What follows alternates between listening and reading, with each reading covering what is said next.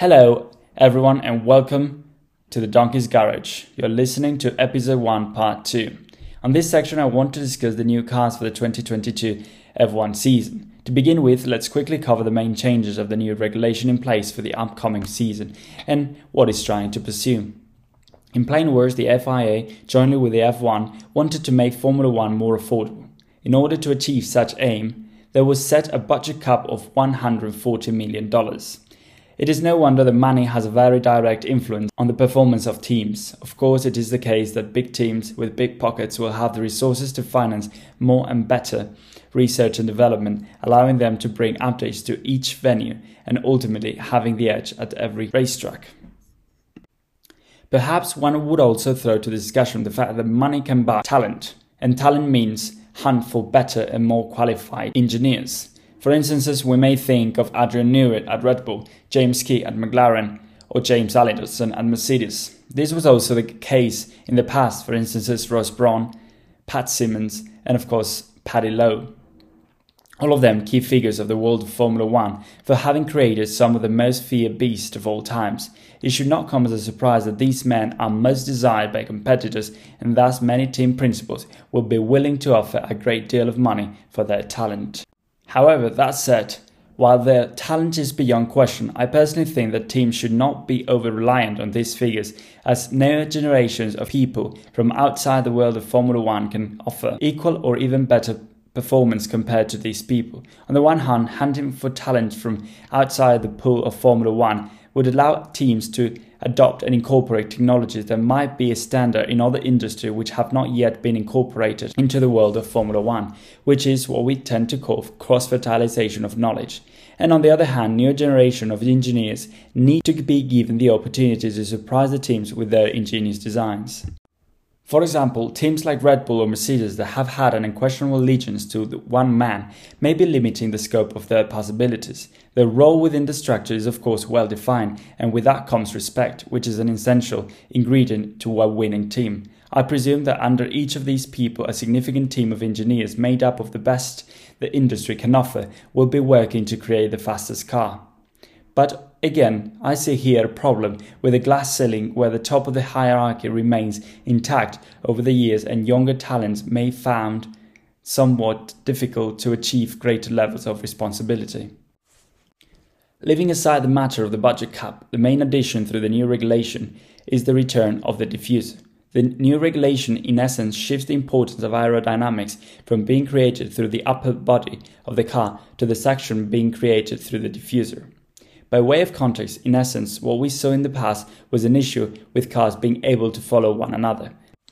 The recurring complaint is as follows As car got closer, the amount of dirty air generated by the car, what we tend to call the wake, would make the pursuing car struggle for downforce. As the pursuing car would lose downforce, the driver would indeed lose pace and struggle to overtake. In simpler words, it appears that the cause for what seemed at times a procession was mainly the design of the cars themselves. Through the new regulation, the Formula One and the FIA are trying to enable cars to follow one another in an easier manner in order to promote the spectacle, that is, of course, overtaking on track. As I have said before, I'm not an engineer, so my analysis is devoid of any technical meaning. All I can say is that I understand that the design of the new cars is going to focus around pushing the air beneath the car towards the diffuser, decreasing the importance of the upper body of the car, and of course, providing the rear wing with a new role, which is essentially to push the air upwards so as to avoid the car that is following closely. Enough said about these technicalities. Let's now move on onto the new cars recently unveiled for the 2022 season. The first car to be unveiled was the Haas, with a relatively timid design. What first struck me was the size of the intake located on the side pods. Instantly I thought, well, that's not going to work, that, those are too small. From a technical perspective, engineers speak of the design language of this car as focusing around the side pods, pushing the air towards the outside, away from the rear tires. At the front, what we see is a nose located considerably higher um, compared to previous years. Of course, this is the same case in all, all the cars, as the underbody of the car is where the focus has now shifted. So the air will now travel beneath the car onto the diffuser to generate as much downforce as possible.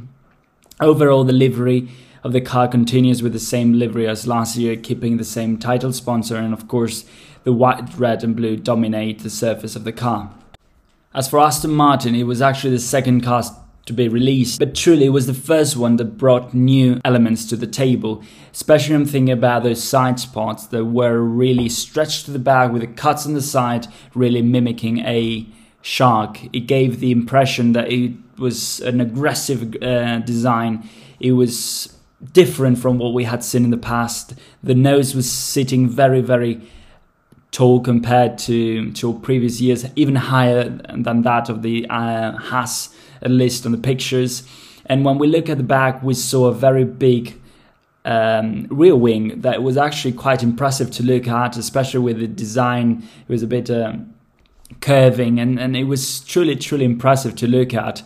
Uh, the side of the cars again are the, the side pods were removed. The batch boards, what we call batch boards last year, were removed. So now it's a bit of a cleaner design. Still, you can see the teams are still trying to work around and recreate batch boards with different areas of the car, but really to achieve the same purpose. Now, what about Red Bull? In essence, say that the car they showed was simply a copy paste of the car that was unveiled by Formula One early in 2021 to show fans how the cars for 2022 would look like. Now, of course, we must understand that the real Red Bull will be seen at the Barcelona testing, or if that's not the case, it will definitely be seen at the Bahrain testing. And now that we speak about Red Bull, of course, one will wonder what about its sister car the AlphaTauri. Well, of course, there's been ongoing talks about how the two brands want to differentiate one another, but there is, of course, a strong resemblance and a strong partnership between the two teams. And this is, of course, because AlphaTauri is owned by Red Bull. So, regarding AlphaTauri, what we see is a car that doesn't strike me as a beautiful car.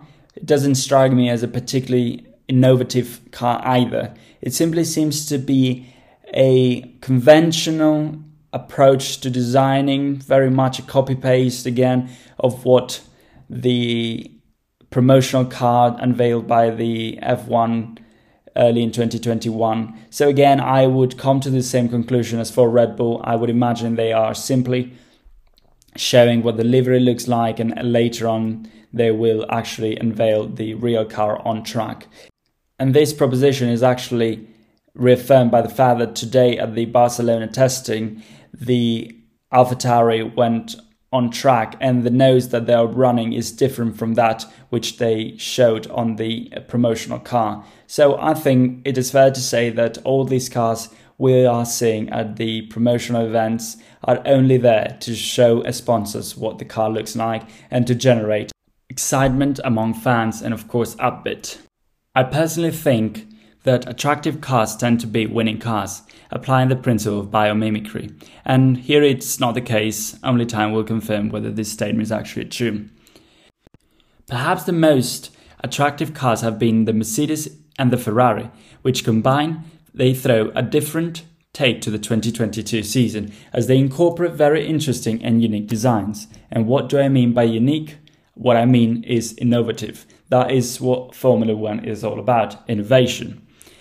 Especially, I'm thinking about Ferrari, which seems to be one step ahead in trying new technologies.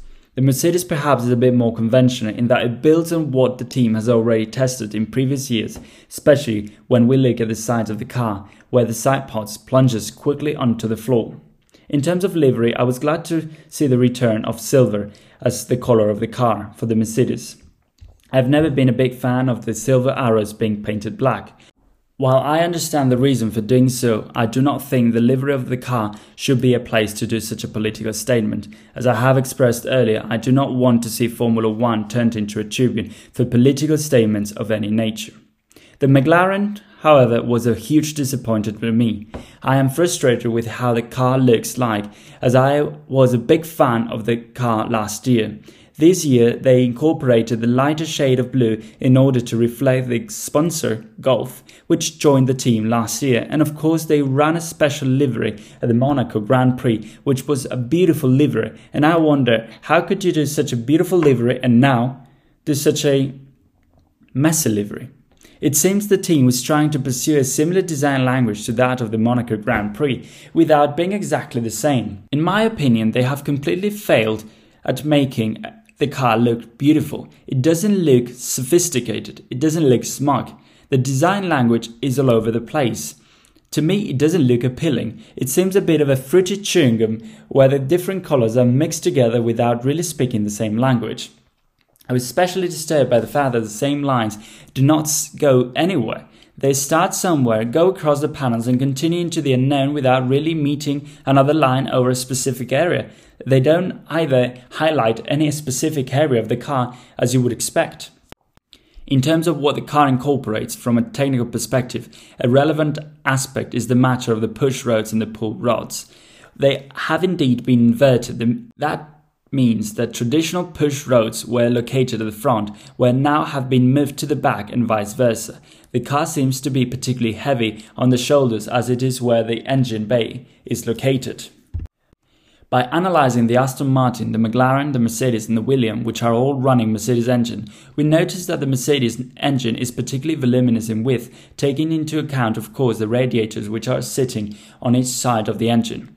As the Mercedes engine moves towards the rear, so that is where the gearbox is placed, the area shrinks. The engineers have created an area that follows onto the rear wing, and this area actually houses the gearbox and the rear suspension together. There is, however, indeed a slight difference in the Aston Martin design, as there is a bulb at the back of the car that is not there on the other cars. From looking where it sits, I think it must be a part of the gearbox and the suspension. We actually saw the same bulb on the Mercedes cars last year's. However, the Mercedes has removed this bulb in this year's cars. I am, of course, very surprised that the Aston Martin team did not consider getting rid of the bulb, which seems to disturb the airflow and just made the back of the car slightly more voluminous, as all competitors have chosen to do. One can only conclude that the Aston Martin team have considered more appropriate to make the side pods stretch all the way to the back and still keep this bulb. If we look at the side pods closely, we notice that they stretch all the way almost to the rear suspension, while at the same time have a negative slope as they drop downwards as they get closer to the rear. That being so, making the rear more in tune with the McLaren and the Mercedes would not have solved the issues of the bulb as it is located ever slightly higher. This is to me quite a mystery as to what this area is all about. Usually in Formula 1, one would try to achieve the slickest design in order to maximize the airflow. From an engineering perspective, the shape of a drop of water seems to be the most efficient aerodynamically speaking. Indeed, if we look at a car from the top, we notice that the overall shape resembles that of a drop of water, but the McLaren jointly with the Mercedes, instead of going for a very thin rear of the car, they opted instead for a significantly more voluminous area, where the inside of it would appear to be hollow so as to allow to channel the hot air being accumulated within the engine bay and push it backwards toward the rear of the car onto the rear wing and use this hot air to generate more downforce. Lastly, we must speak about the Alpine team. Personally, I'm a big fan of Fernando Alonso. I started watching Formula One when he was at the peak of his career. He was the man that overthrew the Kaiser, the almighty Kaiser, Michael Schumacher. He was the man that seemed unstoppable. Some unfortunate decisions, however, placed him at the wrong time at the wrong place. Perhaps he was overly ambitious at times, perhaps he was unable to rally the morale of the team. Whichever the reason is, he hasn't been at the right time at the right place for quite some years. But all this should change with his return to Formula One. His return to Formula One was promised to be one with meaning. And what do I mean by meaning? I mean that he should not be returning to Formula One to battle for sixth or seventh place. He should come back to Formula One only if he's bat- battling for first place for a championship. Just as Fernando Alonso rejoined the world of Formula One, the Renault team was rebranded into Alpine. The success as an engine manufacturer needs not to be reinstated. It was the Renault engine that made Red Bull and Sebastian Vettel win four consecutive titles. Although the hunger for victory on the French quarters as both engine manufacturer and as a team has now gone to a higher level. Getting Fernando Alonso to join back the team where he once became two world champion was undoubtedly a publicity stunt the team since 2019 has suffered a great deal of changes. The man that was originally trusted with rebuilding the team resigned at the end of 2019.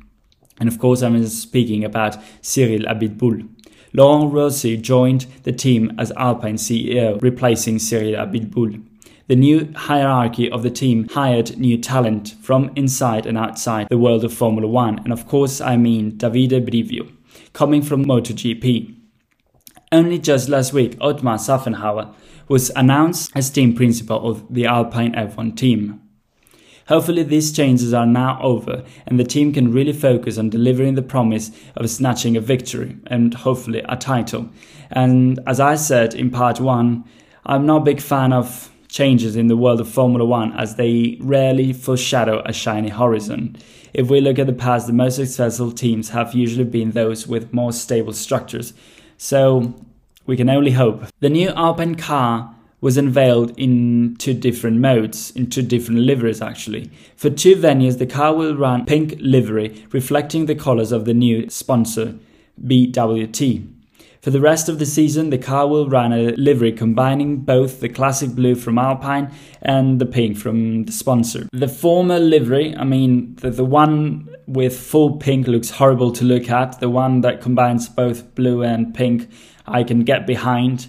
But in general, pink on an F1 car to me doesn't look attractive. But I mean, those are talks that are usually spoken in terms of money, not in terms of uh, appearance. So that is really beyond the question. But historically, when we look at pink cars, I'm thinking right now of the 2017 uh, Force India with it being pink. It looked horrendous. And of course, I think about the Aston Martin in 2021 combining green and pink. The green, I like that shade of green. The pink, not th- no thank you. So hopefully they find a way to make pink look attractive. Overall, I must say I'm very excited about the new cars hitting the track. I think all the teams have indeed done a great job at bringing some revolutionary, fresh, insightful, and innovative interpretation to the new regulation. I must especially applaud the teams such as Ferrari and Mercedes for having delivered quite a combination of both technical design and, and livery design. I am also very excited to see what Red Bull really has got to bring to the table. As always, I would remain relatively skeptical about the beginning of the season for this team as they usually are a bit slow to, to begin. Traditionally, the Red Bull team has been a bit slow at the beginning of each season, delivering cars that struggled significantly more than the rest of its competitors at the front. Although the truth is that as the season goes by, usually Red Bull is able to bring uh, valuable updates that put them right at the front of the package with a very competitive car to fight for victories. And of course, uh, usually takes them, I'm thinking about four or five races, usually towards uh, the Hungary race. Their car is usually um, a fully grown car, fully competitive car. So, and personally, being a big fan of Ferrari, I look forward for this new car they unveiled, this new Challenger. Unfortunately, as a Ferrari fan, the last years have been quite diff- difficult years to to watch. Huge disappointment, especially when we look at uh, 2017, 2018. But hopefully, there was a bit of a uh, ray of sunshine last year. The car seemed to be improving and the two drivers I are amazing indeed. They're very talented drivers, and I am sure they will be able to develop the car and bring into the front of the field. And as a final note, I would like to conclude by recalling the words of Enzo Ferrari, who said, Racing cars are neither beautiful nor ugly. They become beautiful when they win. And I think this is absolutely true. So, hopefully, on that note, we can assume that the Ferrari is going to be the title winner for the year 2022. And on that note, I would like to thank everyone who've listened to this second part of the podcast. And I look forward to bringing new information in the coming weeks as the season starts to slowly take pace. Thank you very much to everyone. And this was another episode of the Donkey's Garage. Goodbye.